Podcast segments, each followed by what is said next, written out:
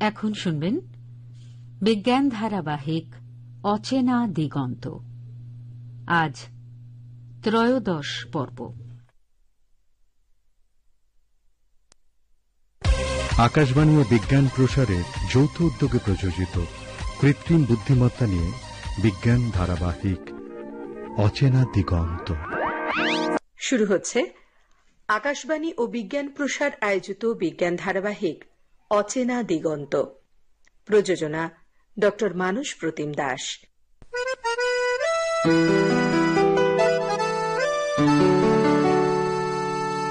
নমস্কার শ্রোতা বন্ধুরা।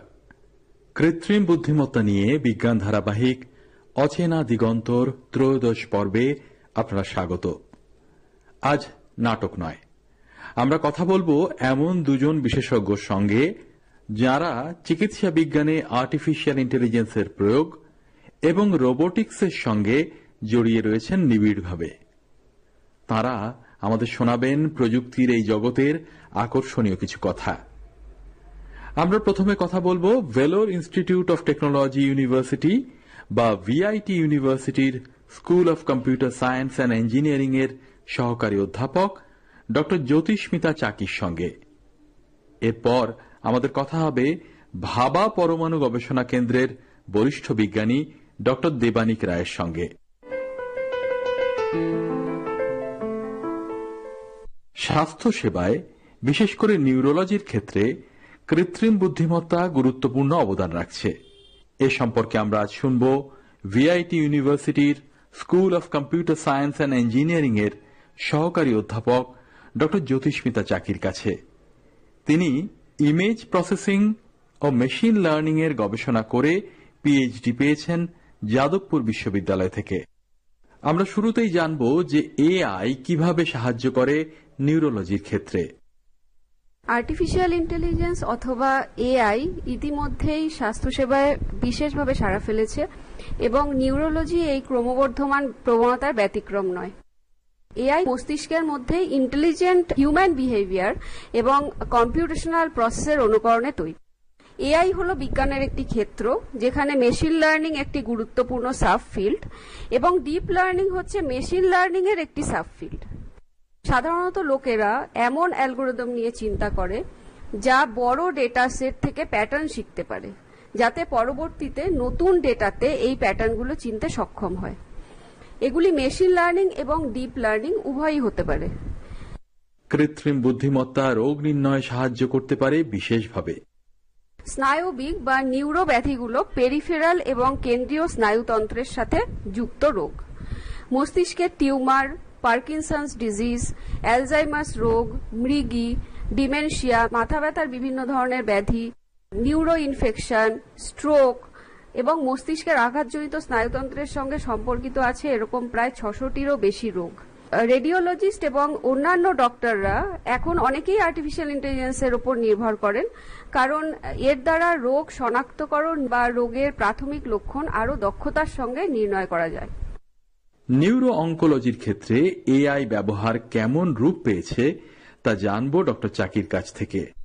আমরা এআই কে নিউরো অঙ্কোলজির ক্ষেত্রে ব্যবহার করতে পারি। নিউরো অঙ্কোলজির ক্ষেত্রে অনেক চ্যালেঞ্জ আছে, যার জন্য এআই সহায়তা দিতে পারে। এটি মস্তিষ্কের টিউমার মূল্যায়ন এবং নির্ণয়ে ব্যবহার করা যায়।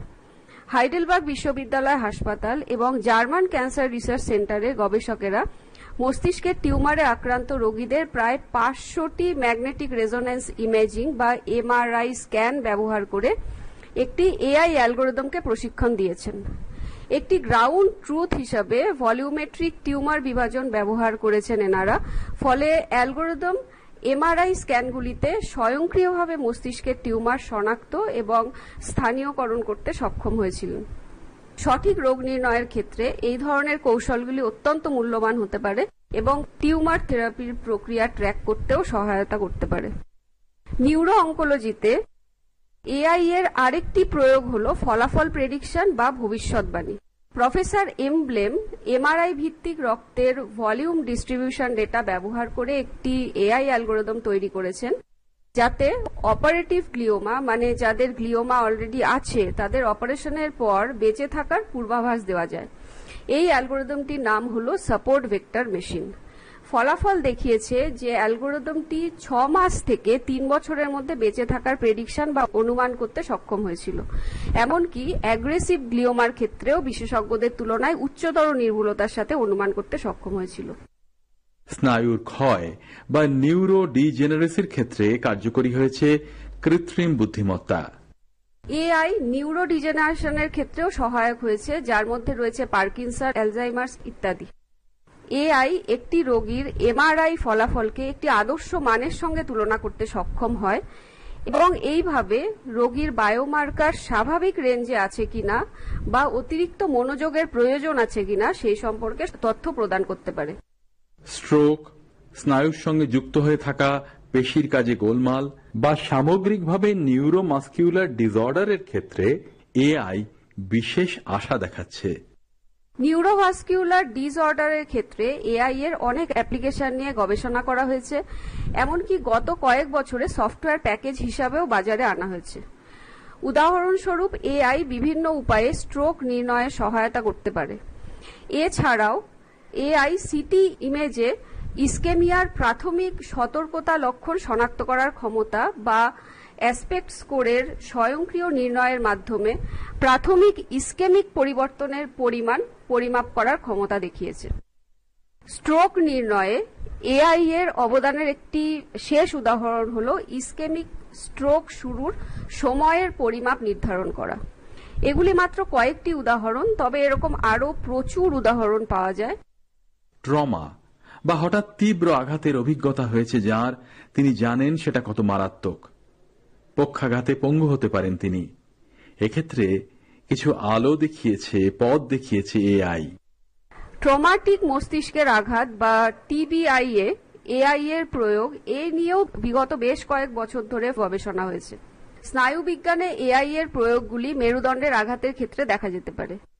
গবেষকেরা একটি কাস্টম বিল্ড বৈদ্যুতিক উদ্দীপনা পদ্ধতির মাধ্যমে নিউরোনাল ক্রিয়াকলাপকে ডিকোড করতে এবং হাতের পেশিগুলির সক্রিয়করণ নিয়ন্ত্রণের জন্য একটি এআই অ্যালগোরিদম ব্যবহার করেছিলেন। এটি চব্বিশ বছর বয়সী একজন ব্যক্তিকে আবার সক্ষম করেছিল, যিনি পূর্বে মেরুদণ্ডের আঘাতের কারণে তার হাত এবং বাহুতে শক্তি হারিয়ে ফেলেছিল।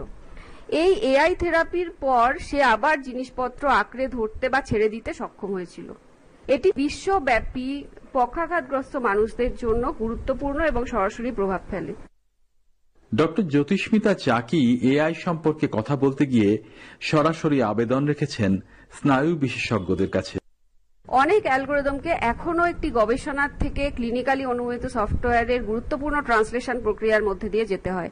কিন্তু বেশ কিছু অ্যাপ্লিকেশন ইতিমধ্যেই ক্লিনিকে ব্যবহারের জন্য নিয়ন্ত্রক সংস্থাগুলোর কাছে অনুমোদন পেয়েছে। সর্বোপরি নিউরোলজিতে এআই গবেষণা একটি প্রতিশ্রুতিশীল ক্ষেত্র হিসাবে প্রমাণিত হয়। আপনার স্নায়ুবিজ্ঞান প্র্যাকটিসে এআই সফটওয়্যার আনতে আগ্রহী হন তবে বাজারে বেশ কয়েকটি বিকল্প উপলব্ধ রয়েছে।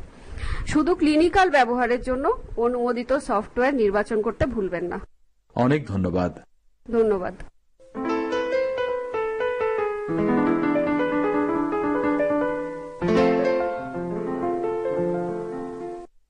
এতক্ষণ স্নায়ু চিকিৎসার ক্ষেত্রে কৃত্রিম বুদ্ধিমত্তার প্রয়োগ নিয়ে আমরা শুনলাম VIT university school of computer science and engineering এর সহকারী অধ্যাপক ডক্টর জ্যোতিষ্মিতা চাকির কাছ থেকে।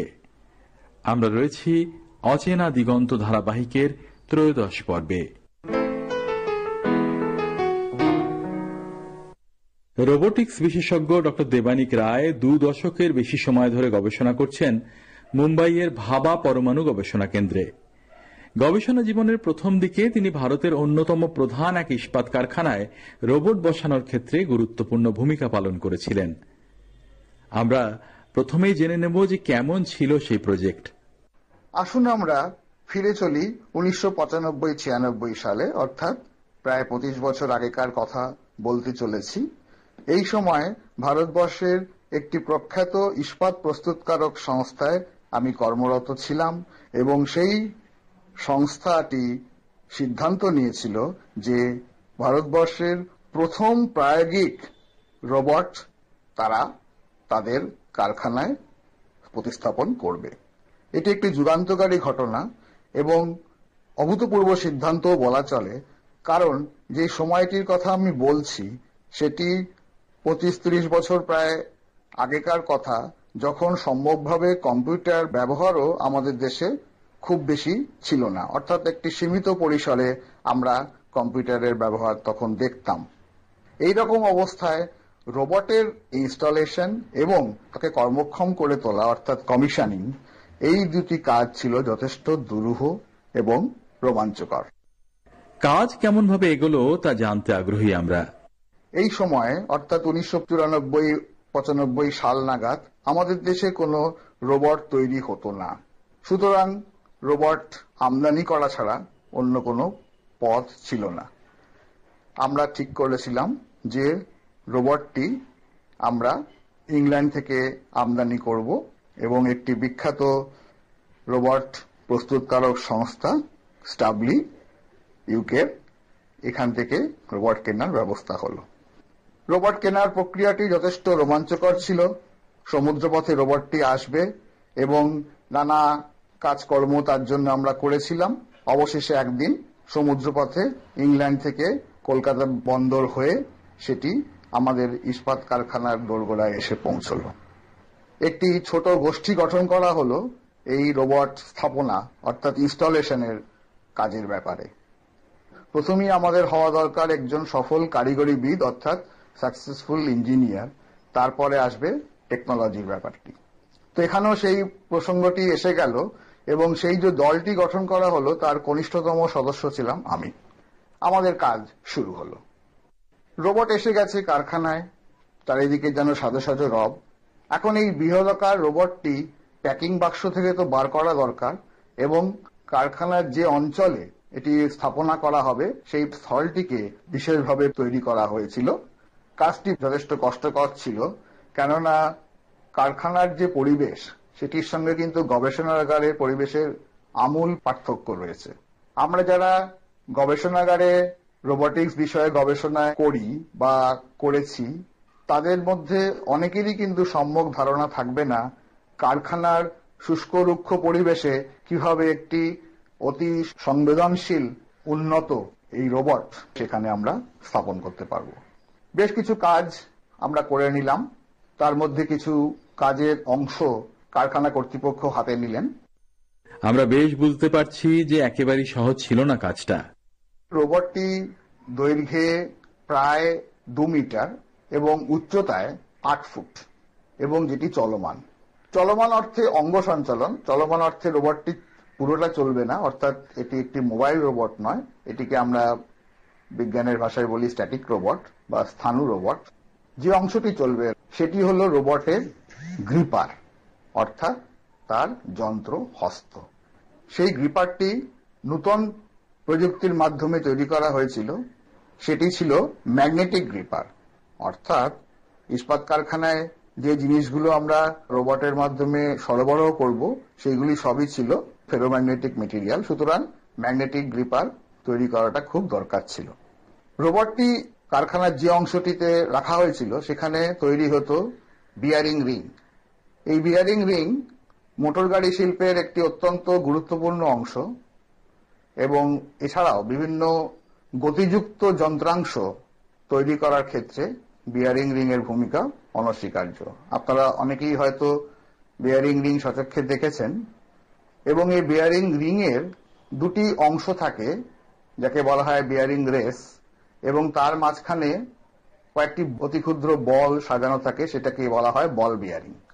তো রোবটের কাজ ছিল বা রোবটের কাজ ভাবা হয়েছিল এই বিয়ারিং রেসগুলিকে তোলা এবং একটি ফার্নেসের মাধ্যমে সেটিকে চালনা করা। কিন্তু দুর্ভাগ্যবশত স্টাবলি কোম্পানির মাধ্যমে যে গ্রিপারটি আমরা তৈরি করিয়েছিলাম, সেটি কিন্তু কারখানাটিতে তেমনভাবে সফল হলো না। একটা সেটব্যাক বলা যায়। তো এই সেটব্যাকটি আমাদের নতুনভাবে শিক্ষা দিল কীভাবে এবার আমরা এই গ্রিপারের ডিজাইনকে পরিবর্তন করব। আমিও আশায় বুক বাঁধলাম, দেখা যাক এই চ্যালেঞ্জ নেওয়া যায় কিনা। প্রথমেই যে জিনিসটি ভাবা হয়েছিল, যে গ্রিপারটি যে পরিমাণ জিনিস তুলবে, তার একটা পরিমাপ দরকার ছিল এবং সংস্থার কর্মকর্তারা আমাদের জানালেন, যদি প্রতিটি ধাপে রোবট গ্রিপার, চোদ্দ থেকে পনেরো কেজির বেশি মাল না তুলতে পারে, তাহলে এই রোবটটিকে গ্রহণযোগ্য করা সম্ভব নয়। এটি কিন্তু একটি ভীষণ বড় ঘোষণা। আমরা জানি, আমরা নানা রকম নকশা রোবটের তৈরি করি বা তার প্রোটোটাইপিংও তৈরি করি গবেষণাগারে এবং নানান রকম ছোটখাটো কাজকর্ম করে থাকি, কিন্তু আমরা কখনো ব্যবহারিক দিকটার দিকে সবসময় ভাবি না। কিন্তু কোম্পানিতে, অর্থাৎ ইন্ডাস্ট্রিতে এই ব্যবহারিক প্রয়োগটা ভীষণভাবে জরুরি। খালি রোবটটি বসালেই চলবে না। তাকে কর্মক্ষম করে তুলতে হবে এবং সেই কর্মক্ষমতাটাকে একটা বেঞ্চমার্কিং অর্থাৎ একটা তুল্যমানের দিকে নিয়ে যেতে হবে। দেখা যাক আমরা কীভাবে সেই চ্যালেঞ্জ নিয়েছিলাম এবং সফলও হয়েছিলাম। আমরাও খুব কৌতূহলী হয়ে পড়ছি শুনতে শুনতে। গ্রিপার তৈরির এই দ্বিতীয় পর্যায়টি দায়িত্ব সম্পূর্ণভাবে আমার কাঁধে এসে পড়ল। এই ম্যাগনেটিক গ্রিপারের ভেতরে আমাদের ছোট ছোট অনেকগুলো ম্যাগনেট তৈরি করতে হবে। এই জিনিসটি প্রথমবারের নকশাতে কিন্তু ছিল না, যেটি একটি ব্যবহারিক দিক থেকে অনুপযোগী ব্যাপার হয়েছিল অ্যাকচুয়ালি কিন্তু অনেকগুলি ছোট ছোট ম্যাগনেট আমরা বিভিন্ন জ্যামিতিক সজ্জায় সজ্জিত করলাম, যাকে আমরা পরিভাষায় বলি ম্যাট্রিক্স লেআউট। সেইভাবে রাখা হলো। আমরা একটি আয়তাকার ম্যাট্রিক্স লেআউট তৈরি করেছিলাম এবং সেই আয়তাকার ছোট ছোট যে ম্যাগনেটগুলো, সেগুলিকে বসানো হয়েছিল একটি ধাতব পাতের ওপরে এবং সেই ধাতব পাতটিকে আমরা নিউম্যাটিক সিস্টেমের মাধ্যমে, অর্থাৎ বাইরে থেকে হাওয়া ঢুকিয়ে আমরা সেটিকে চালনা করেছিলাম। আজ থেকে প্রায় পঁচিশ তিরিশ বছর আগেকার কথাও বলছি, সেটাও একটু মাথায় রাখতে হবে। সেই অবস্থার দিক থেকে বিচার করলে এটি একটি যুগান্তকারী টেকনোলজি ছিল।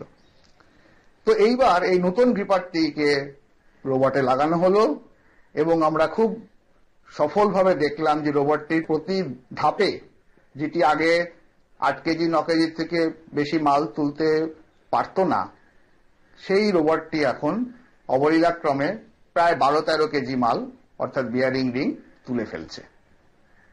অর্থাৎ আমরা প্রাথমিকভাবে সফল হলাম। ম্যাগনেটিক গ্রিপারের সফলতার চূড়ান্ত রূপদান হয়েছিল রোবট প্রোগ্রামিং এর মাধ্যমে। এটি একটি নতুন অধ্যায়। যে কোনো রোবটেরই একটি নিজস্ব ভাষা থাকে। আজকের দিনে রোবটে নানা রকম নতুন ভাষা এসছে, কিন্তু তখন সেই পঁচিশ বছর আগের যে রোবটটি ছিল, সেই ভাষাটি আমাদের রপ্ত করতে হয়েছিল, আমাদের জানতে হয়েছিল, এবং সেটিকে বলা হতো ভ্যাল টু। সেই ভ্যাল টু রোবট ল্যাঙ্গুয়েজ রোবটের ভাষা আমি শিখেছিলাম এবং সেই ভাষায় আমি প্রোগ্রাম লিখতে শুরু করলাম যে প্রোগ্রামের পরিবর্তনের মাধ্যমে আমরা কি আরও দু কেজি জিনিস তোলার মতো করে এই গ্রিপারটিকে কর্মক্ষম করে তুলতে পারি? কারণ একটা কথা মনে রাখতে হবে, আমাদের কাছে কিন্তু অঢেল অপর্যাপ্ত সময় ছিল না। কোম্পানির নির্দিষ্ট কিছু প্রোটোকল থাকে যে অমুক দিনের মধ্যে রোবটটিকে ব্যবহার উপযোগী কর্মক্ষম করে তুলতে হবে। সুতরাং সেটি কিন্তু একটি বড় বাধা। অর্থাৎ আমি আমার নিজের ইচ্ছা মতো সময়ের অপচয় করতে পারব না। যাই হোক, এই এইসব কনস্ট্যান্টের মধ্যে দিয়ে এগোতে হচ্ছিল এবং আমরা ধীরে ধীরে সেই প্রোগ্রামটিকে একটি সার্থক রূপ দিলাম এবং এই সেই প্রোগ্রামটি সম্পূর্ণভাবে আমার নিজের হাতে লেখা প্রোগ্রাম।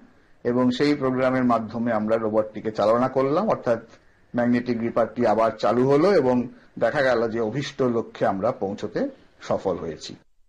আমরা সমৃদ্ধ হলাম রোবট রূপায়ণের সফল উদ্যোগ সম্পর্কে জেনে। কিন্তু কারখানার মধ্যে রোবট ব্যবহার সম্পর্কে সতর্ক থাকতে হয় বলে জানি আমরা। নিরাপত্তা বা সেফটির ব্যাপারটা নিশ্চিত করলেন কীভাবে? এই রোবটের সেফটি মানে হচ্ছে রোবটটি যখন চালু অবস্থায় থাকবে তখন সেটি যেন কোনো মানুষকে আঘাত না করে অথবা রোবটটি নিজেও যেন আহত না হয়। এই প্রসঙ্গে রোবটিক্সের যে সূত্রগুলো আইজাক অ্যাসিমভ দিয়েছিলেন উনিশশো সাল নাগাদ, সেই সূত্র ধরেই আমরা এগোতে থাকি অ্যাকচুয়ালি তো যাই হোক, এই সেফটির দিক থেকে বিচার করলে আমরা প্রথমেই ঠিক করলাম যে এমন একটি বেষ্টনী তৈরি করা হবে, যে বেষ্টনীটির মাধ্যমে আমরা নির্দিষ্ট করব যে রোবটটি কাউকে আঘাত করবে না। এই বেষ্টনীটির নাম হচ্ছে ইলেকট্রনিক লাইট ব্যারিয়ার, যেটি সম্পূর্ণরূপে আমার এর আগাপাস্তলা যেটা বলে, এ টু জেড আমার নিজের প্রযুক্তি, এ বিষয়ে আমার নিজস্ব বই আছে। তো ইলেকট্রনিক লাইট ব্যারিয়ার সৃষ্টির প্রধান যে উপাদান, সেটি হলো ইনফ্রারেড সেন্সর ইনফ্রারেড সেন্সর একটি বিশেষ ধরনের ইলেকট্রনিক বৈদ্যুতিন সেন্সর যেটি জোড়ায় জোড়ায় কাজ করে, অর্থাৎ এক জোড়া সেন্সর একটিকে বলা হয় এমিটার আর একটির নাম ডিটেক্টর অর্থাৎ এমিটার মানে সে রশ্মি সৃষ্টি করে এবং রশ্মি ছাড়ে যাকে বলে, আর ডিটেক্টর মানে যে রশ্মিটিকে ডিটেক্ট করতে পারে, অর্থাৎ রশ্মিটিকে শনাক্ত করতে পারে। তো এই হলো এর মূল কাহিনী। এইবার আমাদের দেখতে হয়েছিল যে ওই যে বিশাল আকারের যে রোবট, তাকে যদি বেষ্টনীকৃত করি, তাহলে সেই বেষ্টনীটির পরিমাপ কত হবে? এবং ওই কারখানার যে সব ফ্লোর, তার যে অবস্থান ছিল, তাতে একটি পঞ্চভুজাকার, পেন্টাগোনাল, একটি বেষ্টনী আমরা তৈরি করেছিলাম। এবং তাতে তিরিশটির মতো ইনফ্রারেড সেন্সার ব্যবহার করা হয়েছিল এবং সেই সেন্সারের যে তারগুলি, সেই তারগুলিকে আমরা নিয়ে গেছিলাম মাটির তলায় ট্রেঞ্চ করে। তো এইভাবে আমাদের সেই ইলেকট্রনিক লাইট ব্যারিয়ারটি কাজ করতে শুরু করল।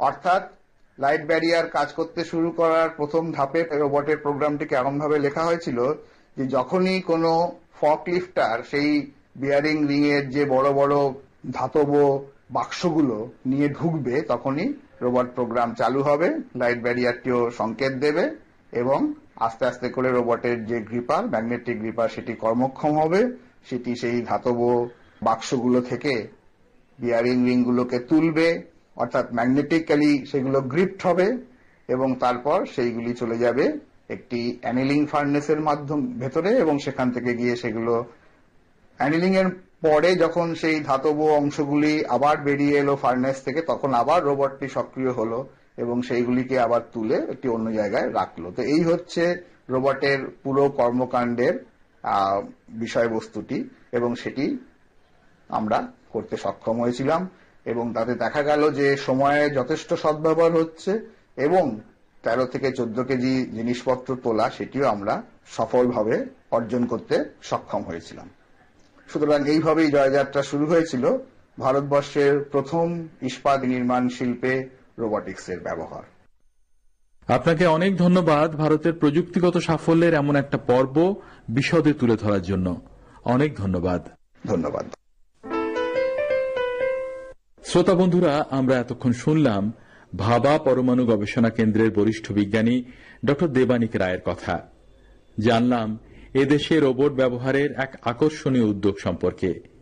এই সঙ্গে শেষ হল অচেনা দিগন্ত ধারাবাহিকের ত্রয়োদশ পর্ব।